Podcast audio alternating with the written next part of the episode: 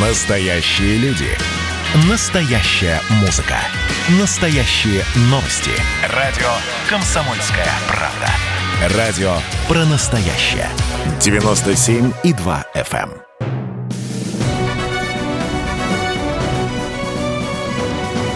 Клуб знаменитых путешественников.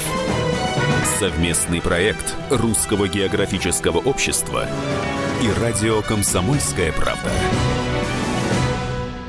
Здравствуйте, уважаемые радиослушатели. В эфире совместная программа Русского географического общества и Комсомольской правды «Клуб знаменитых путешественников». У микрофона постоянно ведущий Евгений Сазонов. Сразу скажу, что программа у нас сегодня очень романтичная. Она связана с морем, она связана с парусниками. Ну, все подробности вы, как всегда, узнаете после традиционной рубрики «Новости РГО». Клуб знаменитых путешественников. Енина Царегородцева из Йошкар-Олы стала лучшим учителем географии в стране. Победителя определили в рамках Всероссийского профессионального конкурса «Лучший учитель географии». Он проводился впервые и был поддержан грантом РГО. Енина Царегородцева признается, что бесконечно влюблена в свой предмет. География – яркая наука, которая украшает наш мир, говорит она. Вышел в свет альбом с работами финалистов шестого фотоконкурса Русского географического общества «Самая красивая страна». В нем собраны снимки как профессиональных фотографов, так и любителей. А какие моменты пойманы на фотографиях! Здесь и обитатели морских глубин, и удивительные птицы, и ледяные просторы русской Арктики, и самобытные портреты жителей дагестанского села. К слову, фотоальбом уже можно купить в магазине РГО на Новой площади в Москве или в интернете. Трогательный момент из жизни дальневосточного леопарда попал на видео в нацпарке «Земля леопарда» в Приморском крае. На записи видно, как маленький леопард подходит к своей маме, а та нежно обнимает его лапами и начинает умывать. Случай впервые попал на видео, так как обычно леопарды с детенышами ведут довольно скрытный образ жизни. Посмотреть забавное видео можно на сайте rgo.ru. Клуб знаменитых путешественников. Итак, поговорим мы сегодня об огромных красивых парусных кораблях. И в гостях у нас сегодня Михаил Новиков, капитан-наставник легендарного парусника «Седов». Михаил Вячеславович, э, значит, э, в прошлом году э, мы стали свидетелем очень крас... начала очень красивой акции, когда три парусных учебных судна отправились в кругосветку в честь 75-летия Победы и 200-летия открытия Антарктиды российскими моряками. А все ли удалось сделать, или же пришлось немножко сократить эту красивую акцию, вот в частности по Седову? Сегодняшние обстоятельства, связанные э, с пандемией, внесли э, некоторые, некоторые изменения в наших планах относительно э, того, что изначально планировалось, утверждалось, согласовывалось. Это прежде всего было э, связано с необходимостью обеспечить безопасное пребывание на борту экипажа и курсантов которые участвовали в экспедиции. Был ограничен сход э, экипажа на борт в некоторых европейских портах по пути возвращения, ну, например, Крузенштерна э, обратно сюда, в Калининград. Отменена вторая часть экспедиции, которая была связана с посещением черноморских э, городов, портов России. И сразу из Новороссийска Крузенштерн проследовал в Калининград. Совершил такой месячный переход и таким образом курсанты, которые 8 декабря из Калининграда отправились в экспедицию, э, для Крузенштерна она была трансатлантической, э, курсанты бессменно отбыли э, на борту судна до 3 июня. У парусных судов Седов и Паллада, которые также принимали участие в этой экспедиции, для которых плавание действительно было кругосветным, они, в принципе, придерживались своего, своего маршрута изменения были незначительные. Так э, Паллада э, успешно дошла и посетила порт Кейптаун. Э, в ее плане следования отменился только заход на Маврикий.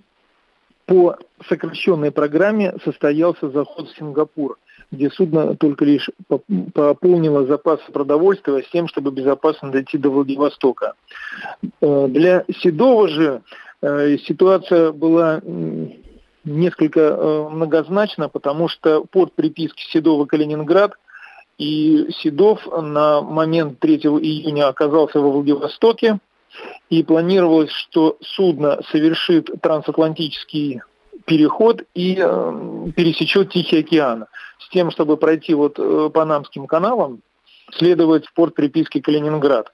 Это достаточно классический маршрут для большого парусного судна. Но вот э, пандемия внесла свои коррективы, потому что вот э, те порты, которые планировалось к э, посещению, это Акапулько, это Лима в Перу, Панама, Куба, Канадские острова. Конечно, здесь уже из-за пандемии эти порты были небезопасные. Поэтому был рассмотрен э, рабочей группой Росрыболовства альтернативный вариант. Вариант э, перехода э, через Северный морской путь, который был намного короче, соответственно, экономичней. И прежде всего он покрывал все риски, которые могли возникнуть в условиях пандемии. Но ведь этот же путь получается и гораздо серьезнее, опаснее, чем э, классический. Это же Северный морской путь, который мы привыкли слышать, что только корабли ледового класса способны его пройти. Ну, в этом, э, конечно, есть определенная истина и определенная правда. Но дело в том, что э, руководство Росрыболовства в 2016 году уже рассматривало инициативу, ну тогда еще Мурманского технического университета, о том, э, чтобы Седов совершил э, переход по Северному морскому пути из Мурманска в Владивосток. Но тогда эта инициатива не нашла поддержки, считали риски слишком большими. Однако была проделана определенная работа, которая прежде всего была направлена на то, чтобы провести технический анализ э, состояния корпуса судна, судовых механизмов, готовности совершить похожее плавание, ну, подобное плавание. Плавание такой вот большой степени ответственности. И тогда э, вот по заключению э, обследования был выдан ну, такой документ о том, что техническое состояние корпуса соответствует э, ледовому классу 1, и Барк Седов способен совершить одиночное плавание э, ну, в условиях, когда э, нет льда или это просто мелкобит лед на пути, ну, на Северном морском пути. Парусное судно впервые прошло Северным морским путем? Последние прохождения э, этим маршрутом относят ну, порядка там 140 лет назад. Шведский мореплаватель прошел по этому маршруту. Но цель, с которой Седов отправился на Северный морской путь, она была несколько другая. Речь не шла о том, чтобы совершить парусное плавание. Ведь э, Барк Седов, которому в следующем году будет сто лет, это современное э, э, технически оснащенное судно, у которого мощная силовая установка, мощная энергетическая установка, его э, способность по топливу совершать плавание там более месяца. И речь не шла о парусном плавании. Э, речь шла о том, чтобы совершить переход как судно с механическим двигателем, выполнить э, задачу по обеспечению плавательной практики курсантского состава и вот снизить до минимума риски по коронавирусной инфекции. И вот все вот эти задачи они оптимально складывались в условиях, когда судно пошло бы северным морским путем. И после э, определенных консультаций с администрацией Северного морского пути, э, с представителями Росатомфлота, э, было принято такое решение, что самый благоприятный это вот начало сентября, и в течение месяца Седов планировался вот к проходу по Северному морскому пути, когда Э, э, риски наличия льда на всем пути морского пути, они были минимальные. Вы видели какие-то вот особые трудности в процессе перехода а, по Северному морскому пути, или же все прошло в штатном режиме? На мой взгляд, э, все прошло в штатном режиме, потому что к этому действительно готовились. И подготовка это заняла около двух месяцев. Вот как я сказал, что при Росрыболовстве, при председательстве э, зама министра сельского хозяйства и руководителя Росрыболовства Ильи Васильевича Шестакова была э, создана рабочая группа, которая э, как раз координировала взаимодействие между Минтрансом, э, Росатомфлотом, э, администрацией Северного морского пути наши действия. Судно было дополнительно технически освидетельствовано в порту Владивосток российским морским регистром судоходства, получило разрешительные документы. Э, часть судоводителей судна прошли дополнительное обучение во Владивостоке на тренажерах, э, необходимых как навык плавания в полярных широтах. Был проинструктирован весь экипаж, получил сертификаты о эксплуатации судна ну, в условиях низких температур. Было закуплено дополнительное оборудование на судно, теплая одежда. То есть это целый ряд подготовительных мероприятий, э, которые э, предшествовали выходу в такое серьезное плавание. Правильно подобранное время года позволило совершить это плавание, когда судно не встретило льда, на пути не попались айсберги. Мы ненадолго прервемся. Напоминаю, что в гостях у нас сегодня Михаил Новиков, капитан-наставник легендарного парусника Седов и один из самых уважаемых капитанов в мире.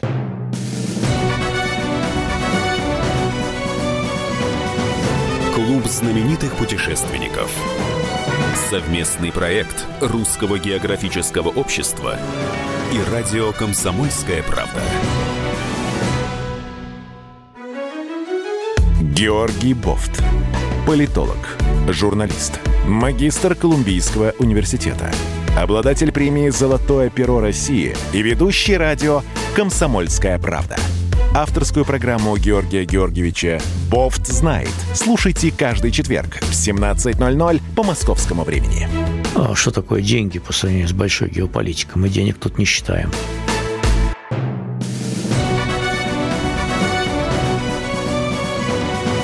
Клуб знаменитых путешественников. Совместный проект Русского географического общества и радио «Комсомольская правда». Возвращаемся в эфир. Итак, сегодня мы беседуем о парусниках, об огромных российских парусных кораблях. И беседуем мы об этой романтической теме с Михаилом Новиковым, капитаном-наставником легендарного парусника Седов и самым уважаемым капитаном в мире. Седов, э, Крузенштерн, Паллада – это суда учебные, парусные суда учебные.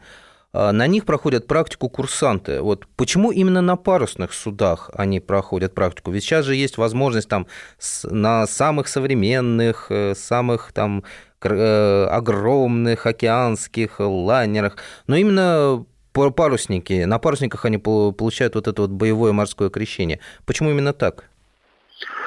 Ну, когда-то сложилась такая традиция – о том, что первая практика должна э, проходить э, на паруснике.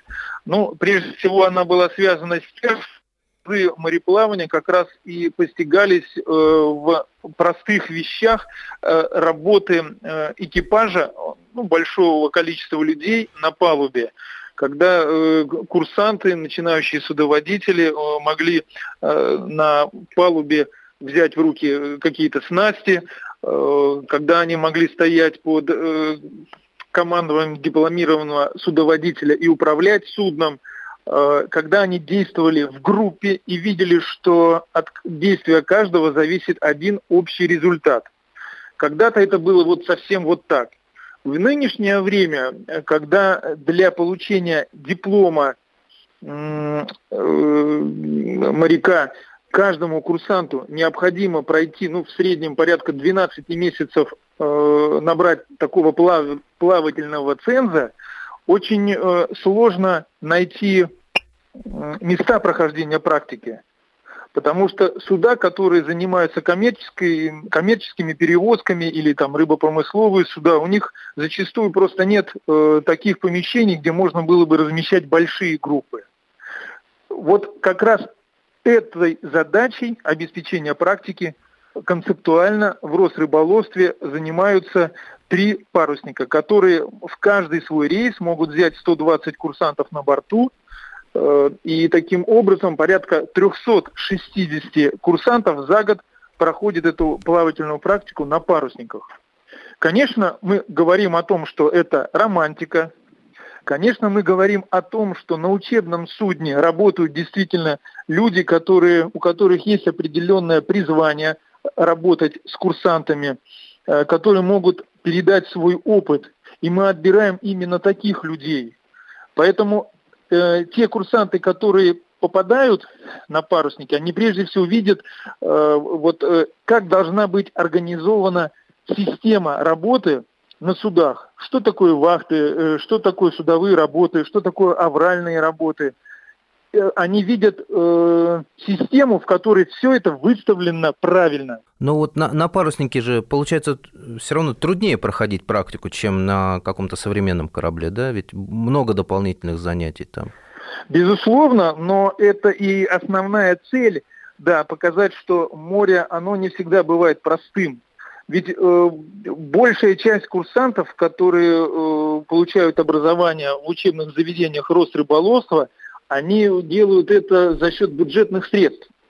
И как раз вот эта вот практика после первого-второго года обучения для них это своего рода ну, проверка на готовность посвятить себя именно морю. Э, для того, чтобы вот не сделать ошибки, не занимать чье-то место. Вот, и они выходят и пробуют себя пробуют свой характер на прочность, пробуют на готовность совершать поступки, а, пробуют себя на готовность э, действовать в экстремальных условиях, когда действительно качает, когда холодно, когда нужно подниматься, когда нужно работать с парусами и в дождь, и в ветер. Э, действительно, они пробуют эту стихию ну, руками, пробуют на вкус. В этом сила моряка. А, Михаил, Ага. Михаил Васильевич, но вы же тоже проходили вот э, по молодости практику на паруснике, да, если не ошибаюсь, на Крузенштерне? Ну, моя первая практика, э, она была связана э, с Седовым, это было в 88 году, и вот, мне кажется, эта первая встреча, она во многом и предопределила мою будущую деятельность. Вот этот выбор, он как раз, ну, в какой-то степени наполнил э, мою трудовую деятельность определенным таким романтическим смыслом. И вот до сих пор я с парусниками. А вы помните вот первое чувство, когда молоденьким практикантам зашли на борт, подняли голову вверх, увидели вот эти вот а, огромные высокие мачты, вот что почувствовали?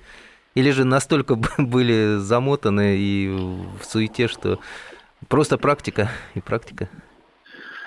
Ну, первое такое чувство было, э, конечно, удивление и вот этого юношеского восторга от того, что у нас есть такие парусники, э, такие огромные. И вот э, заходя в иностранные порты, вот это вот чувство гордости за страну, когда ты идешь по иностранному городу, и все на тебя обращают внимание, и все понимают, что ты с Седова, Э, ну, вот мне кажется, вот это был тот основной восторг, то впечатление, которое я получил э, после своей первой морской практики. Ну вот эти вот э, наши парусники Седов, э, Крузенштерн, это э, очень э, такие, скажем, великовозрастные корабли, да, то есть Седову будет 100 лет в следующем году, Крузенштерн не моложе.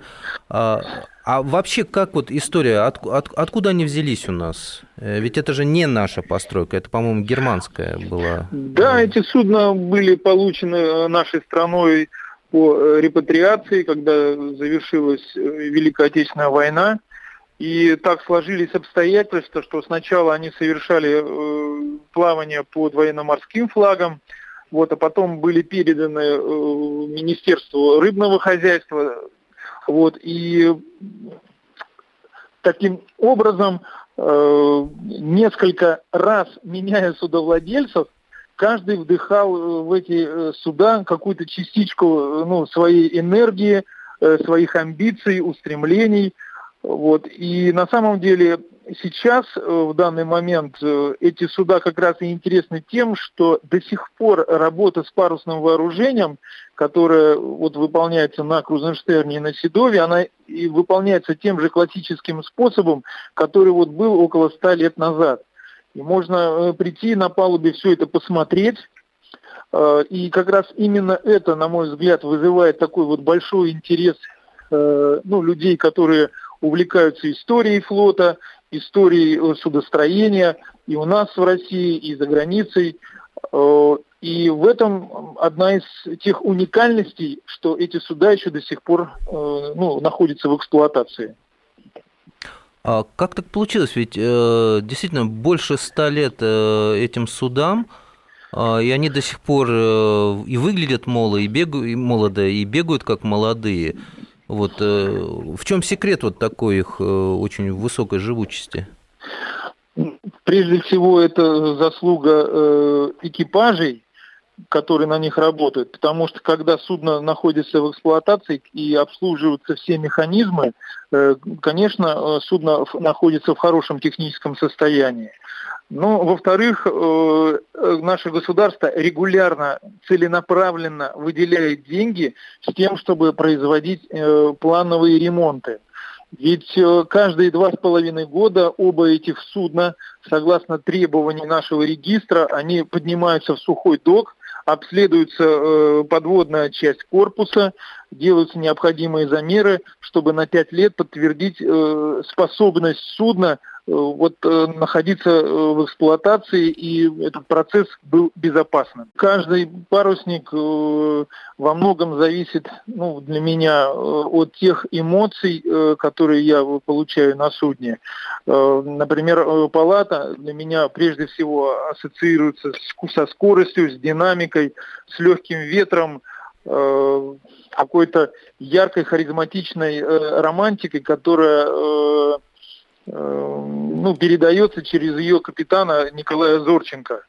На э, Крузенштерн я смотрю как на родной дом, и во всем я вижу продолжение дела капитана Геннадия Коломенского, который э, вырастил целое поколение э, капитанов, которые сейчас командуют разными э, парусниками э, по всему миру и водят такие огромные корабли. И, конечно, для меня Крузенштерн это место, где я научился всему, что связывает меня с парусами, с хождением в море. Седов для меня это как звезда, которая зажгла во мне вот эту любовь к парусам, и определила мою будущую деятельность на всю жизнь. Вот такие они для меня парусники. Мы снова ненадолго прервемся. Напоминаю, что в эфире работает клуб знаменитых путешественников. У микрофона постоянно ведущий Евгений Сазонов. В гостях у нас Михаил Новиков, капитан-наставник легендарного парусника Седов и один из самых уважаемых капитанов в мире.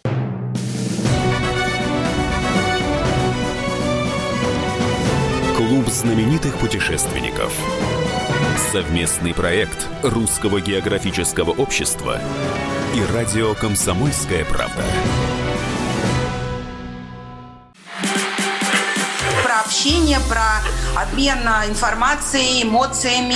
Миша, я не могу это письмо не прочитать. Вас приветствует город-герой Минск. Спасибо вам большое за вашу передачу. Слушаем вас всем цехом. Так, ну вот такой вот э, наш соотечественник из Пекина привет передает. Вот, э, но мы, с другой стороны, очень рады, что нас в Грузии слушают. Привет.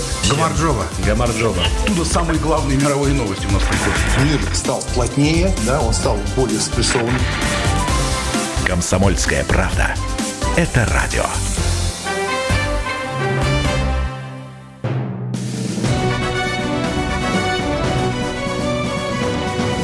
Клуб знаменитых путешественников. Совместный проект Русского географического общества и радио «Комсомольская правда». Возвращаемся в эфир. Напоминаю, что сегодня у нас в гостях Михаил Новиков, капитан-наставник легендарного парусника Седов и один из, пожалуй, самых уважаемых капитанов в мире. Михаил Вячеславович, а вот э, вы говорили о романтике моря. Когда парусное судно э, идет чисто под парусами, какие чувства возникают на душе? Это что-то оригинальное? Э, такое можно где-то еще из чувства испытать? На что это похоже? Ну, может быть, обывателю э, трудно э, сложить какую-то какую эмоцию, но стоя на мостике, когда над головой порядка 4000 квадратных метров парусов, и они несут судно, ну, которое весит более 6000 тонн, но не применяется там силовая установка, и такая вот тишина, легкое похлопывание парусов. И есть вот такое вот осознание, что это какая-то система, которая живет сама по себе, и у человека, который стоит на мостике и немножко там э, помогает управлять судну штурвалом, может создаться такая иллюзия, что он всем этим управляет. И кажется, что если отпустить штурвал, то судно само будет идти туда, куда ему хочется. Может, в этом какая-то есть и философия. То есть судно живое, получается, да? Ну, получается, под парусом именно так. Оно становится, ну, вот каким-то независимым, гордым и невероятным. А скажите, а вот на сами мачты давно взбираться приходилось? Ну, мне самому э, недавно, потому что в прошлом году э, я был откомандирован на Седов и обеспечивал прохождение э, судна по э, реке Сене. Судно следовало в Руан для участия в морском фестивале. Ну и вот с целью прохождения под э, мостами вот меня туда командировали, и я поднимался на мачты и проверял ну, вот, готовность оконечностей мачт к прохождению под мостами. Ух, прям на самый клотик, да, получается? Ну, получается, что так, да, потому что мне важно я, было... Я правильно говорю, да? я блеснул да, знанием. Да, да. Ну, чувствуется, что да, вы подготовились, да. Да, на самом деле пришлось подниматься на, на э, сам, самый топ мачты, на самый клотик, да, потому что вот за последние несколько лет с целью более экономичного прохода в проливе Босфор э, были переделаны оконечности э, мачт Седова, и появилась ну, вот, возможность на несколько метров эту высоту уменьшать в случае необходимости. И вот после реализации этого проекта стало возможным, чтобы Седов Э, вот в прошлом году посетил э, вот этот французский порт Руан и участвовал в морском фестивале, где, конечно, был судном номер один, э, потому что ну вот в тех обстоятельствах, в которых он находился во время стоянки, он, конечно, был там просто огромен. А, а сколько это метров? На какую высоту в метраже приходилось? Ну, это, это 54 метра вот в том Ой. варианте, да, в котором это, это было на, на Седове. Положа руку на сердце, страшно? Ну, когда судно не качает, оно стабильно себя ведет, нет, в этом ничего страшного. Те, кто это сделал один раз, когда-то занимались этим, вот, для них э, есть определенная уверенность, что судно надежно. Важно просто все делать правильно по инструкции. Подниматься, фиксироваться, страховаться. Нет, страха какого нет. Это же обыкновенная работа, которую мы выбираем сознательно. Что, и даже дух не захватывает на такой высоте от, от счастья? Ну, может, для тех людей, которые это делают впервые, ну, вероятно, это определенная эйфория. Я же воспринимаю это как э, свою работу, и когда я поднимаюсь и берусь за снасти, и они правильным образом установлены, надраены, я понимаю, что все сделано правильно, все эти снасти обслуживаются. У меня есть э, как хорошая уверенность в том, что экипаж задачей справляется безопасность обеспечивает. Какой-то э, другой эйфории теперь уже у меня ее не наблюдается. Я радуюсь успехам экипажей, когда они выходят в плавание, добиваются каких-то побед, результатов, совершают какие-то интересные плавания, побеждают в регатах. Вот э, это для меня вызывает какие-то такие нотки восторга. Значит, на корабле есть капитан, есть в данном случае капитан-наставник. Вот вы капитан-наставник. Получается, самый старший на корабле? Ответственность за все происходящее на борту, она лежит на капитане. И наставник подразумевает опытного капитана, который помогает вновь назначенному капитану на судне пройти определенные этапы. Если назначают на судне, ну, например, нового капитана, который до этого был старпомом, то возникает такая, ну, как бы двоякая ситуация, что старпом, он, он хоть и командует судном, но он все время стоит за спиной капитана. А капитану уже спрятаться негде. Он может полагаться только на себя. И для многих людей этот этап перехода из старшего помощника в капитаны, он ну, происходит по-разному.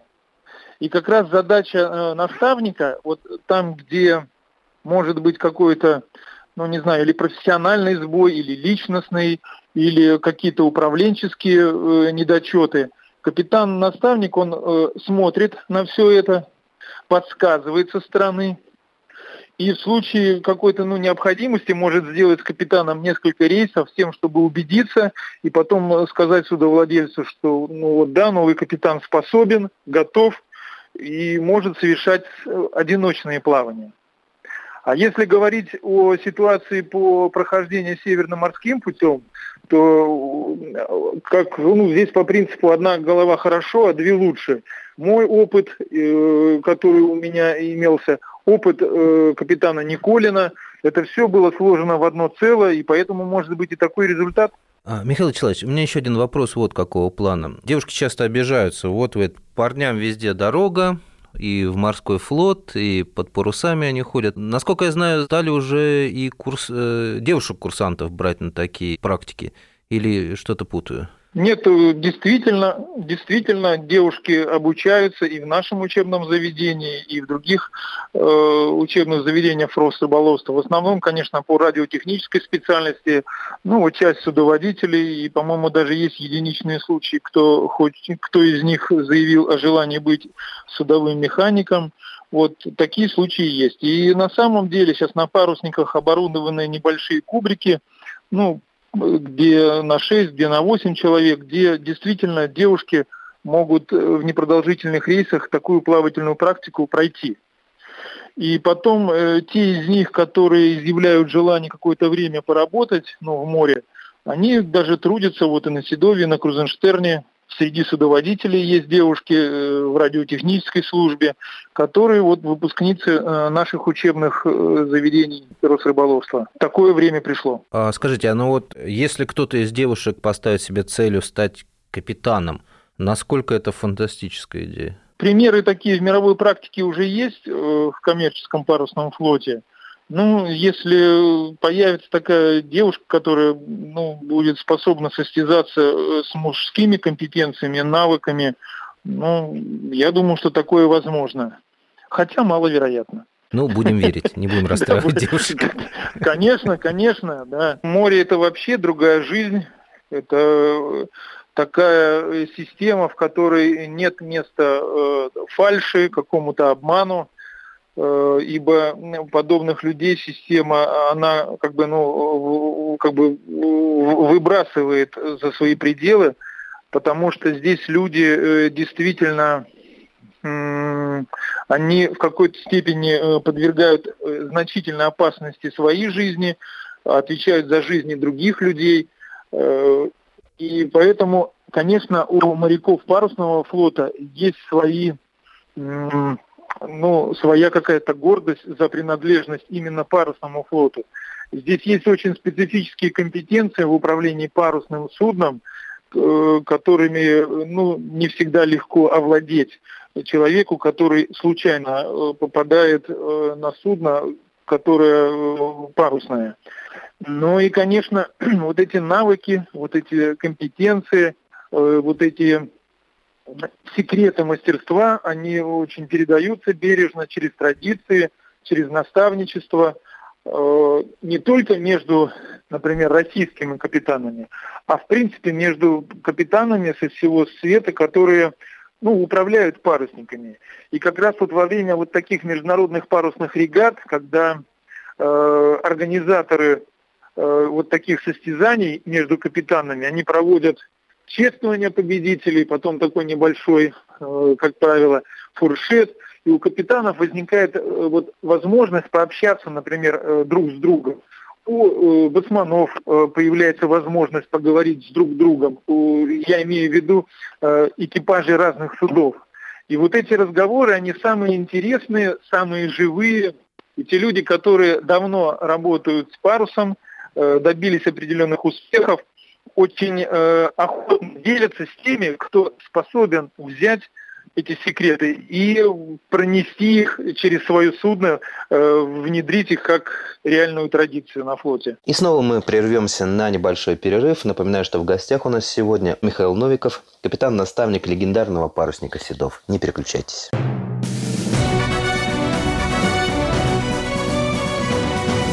Клуб знаменитых путешественников. Совместный проект Русского географического общества и радио «Комсомольская правда». Это называется партисипаторное проектирование. Если сами жители двора будут участвовать в установке этой конкретной лавочки, то по социологическим данным меньше вероятность того, что они нарисуют на ней там слово Аплодирую вам, Эдвард. Ну мы же с вами трезвомыслящие люди. Эдвард меня убедил, что это нормально.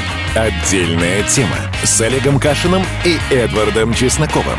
На радио «Комсомольская правда». По будням в 9 вечера по Москве. Тоже мочить в сортире, но других и не так.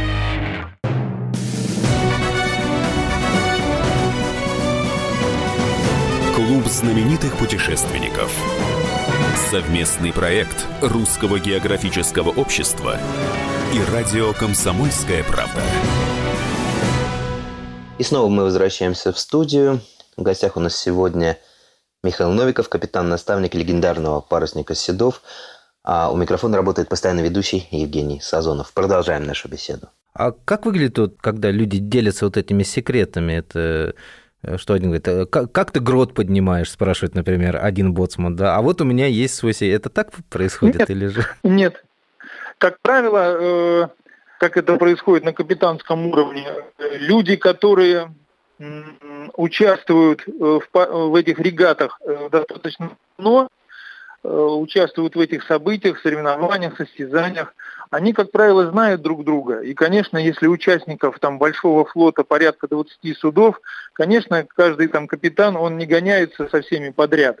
Он выбирает себе достойных соперников, э, которых он знает давно, которые для него являются примером, чем-то э, примером вот этих как раз компетенций. И он гоняется конкретно с тем, кого он считает мастером.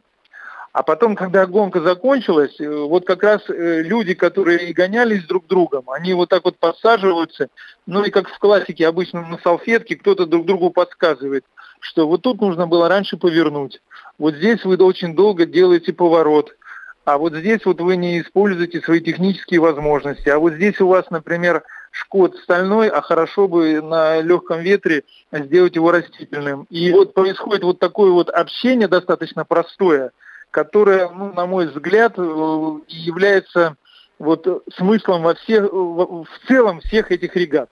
Скажите, э, вот если бы такую фантастическую ситуацию представить, что если бы, скажем, на пару дней э, власть в странах, которые сейчас немножко находятся в напряженных обстоятельствах, отдали капитанам парусных судов, насколько быстро бы они помирили эти страны и нашли общий язык?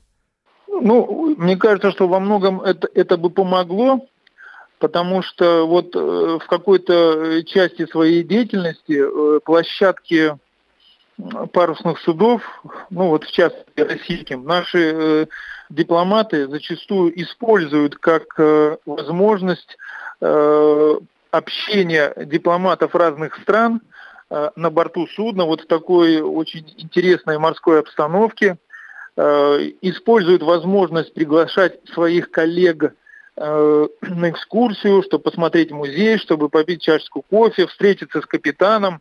Вот. И потом эти же дипломаты наши отмечают такой факт, что вот подобные встречи, когда действительно люди ну, настолько расслабляются и забывают Э, ну, о каких-то рамках, о рангах, оно, вот подобные встречи, они очень э, способствуют вот такому личностному контакту. И поэтому я думаю, что у капитанов э, получилось бы это, получилось очень даже подмогнуть дипломатии. Какая прелесть. А, Михаил Вячеславович, ну и последний вопрос. Э, вы можете вспомнить самую удивительную историю, которая случилась э, у вас, связанная с парусниками? Ну, наверное, самая удивительная история, она что когда я проходил плавательную практику на Седове, и судно зашло на Аландские острова и стояло в порту Марин Хаммон, и там э, я находился на Седове, это небольшой совсем финский порт, и там стоял такой парусник, он назывался Померн, уже как музей. И вот находясь на экскурсии на борту вот этого старого парусника, который уже был музеем Померн, я смотрел э, на водяную вот, гладь, простирающуюся вот до горизонта, такую ограниченную берегами, и увидел, что на якоре стоит Крузенштерн. Общался со своим одноклассником, однокурсником и сказал, вот посмотри, какое классное, красивое судно пришло, и оно называется Крузенштерн. Вот э, я был, наверное, на втором курсе и сказал тогда своему однокурснику, что ну, было бы, наверное, круто э, устроиться на него и какое-то время поработать матросом. И когда мы вернулись, как раз вот так сложились обстоятельства, что э, Седов передали в Мурманск, в порт приписки, а Крузенштерн э, к моменту нашего выпуска из Академии передали в Калининград. И самая невероятная история заключалась в том, что когда я пришел на э, комиссию вот эту по распределению мест, куда можно было пойти э, работать уже с дипломом, мне предложили, кроме всех прочих мест, работы на добывающем флоте э, э, рыб, рыбной промышленности, мне предложили пойти матросом на Крузенштерн. И можете себе представить, насколько я был счастлив, что моя мечта сбылась. В то время, когда я еще совсем, совсем, совсем не помышлял, что я стану э, капитаном этого парусника. Какая удивительная история. Ох, Михаил Вячеславович, ну, должен вам признаться, несмотря на вот эту вот э, всю кажущуюся суровость, вы удивительный романтик, и дай вам Бог быть романтиком всегда, потому что это удивительно, когда человек так влюблен в свое дело, так э, влюблен в море, и что самое э, прекрасное, это человек имеет отношение к воспитанию будущих моряков. Дай вам Бог удачи в вашем деле и говорится, попутного ветра в паруса и 7 футов под килем. Известно в мире нашем есть чудесные явления, В морях же их не перечесть, достойных удивления. Железный лом плывет скользя, а рыба утопает, порой не верится, друзья. И все-таки бывает, порой не верится, друзья, И все-таки бывает.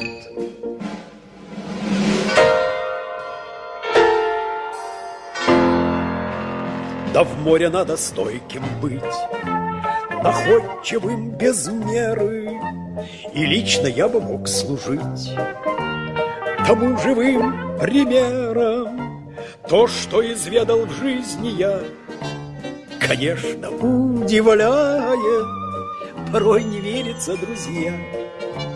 И все-таки бывает, Порой не верится, друзья. И все-таки бывает. Есть в мире много разных стран, Где якоря бросал я. Друзья, я Врунгель, капитан, и этим все сказал я. Мне в правде отказать нельзя. И это каждый знает. Порой не верится, друзья. И все-таки бывает. Порой не верится, друзья. И все-таки бывает. И все-таки бывает. И все-таки бывает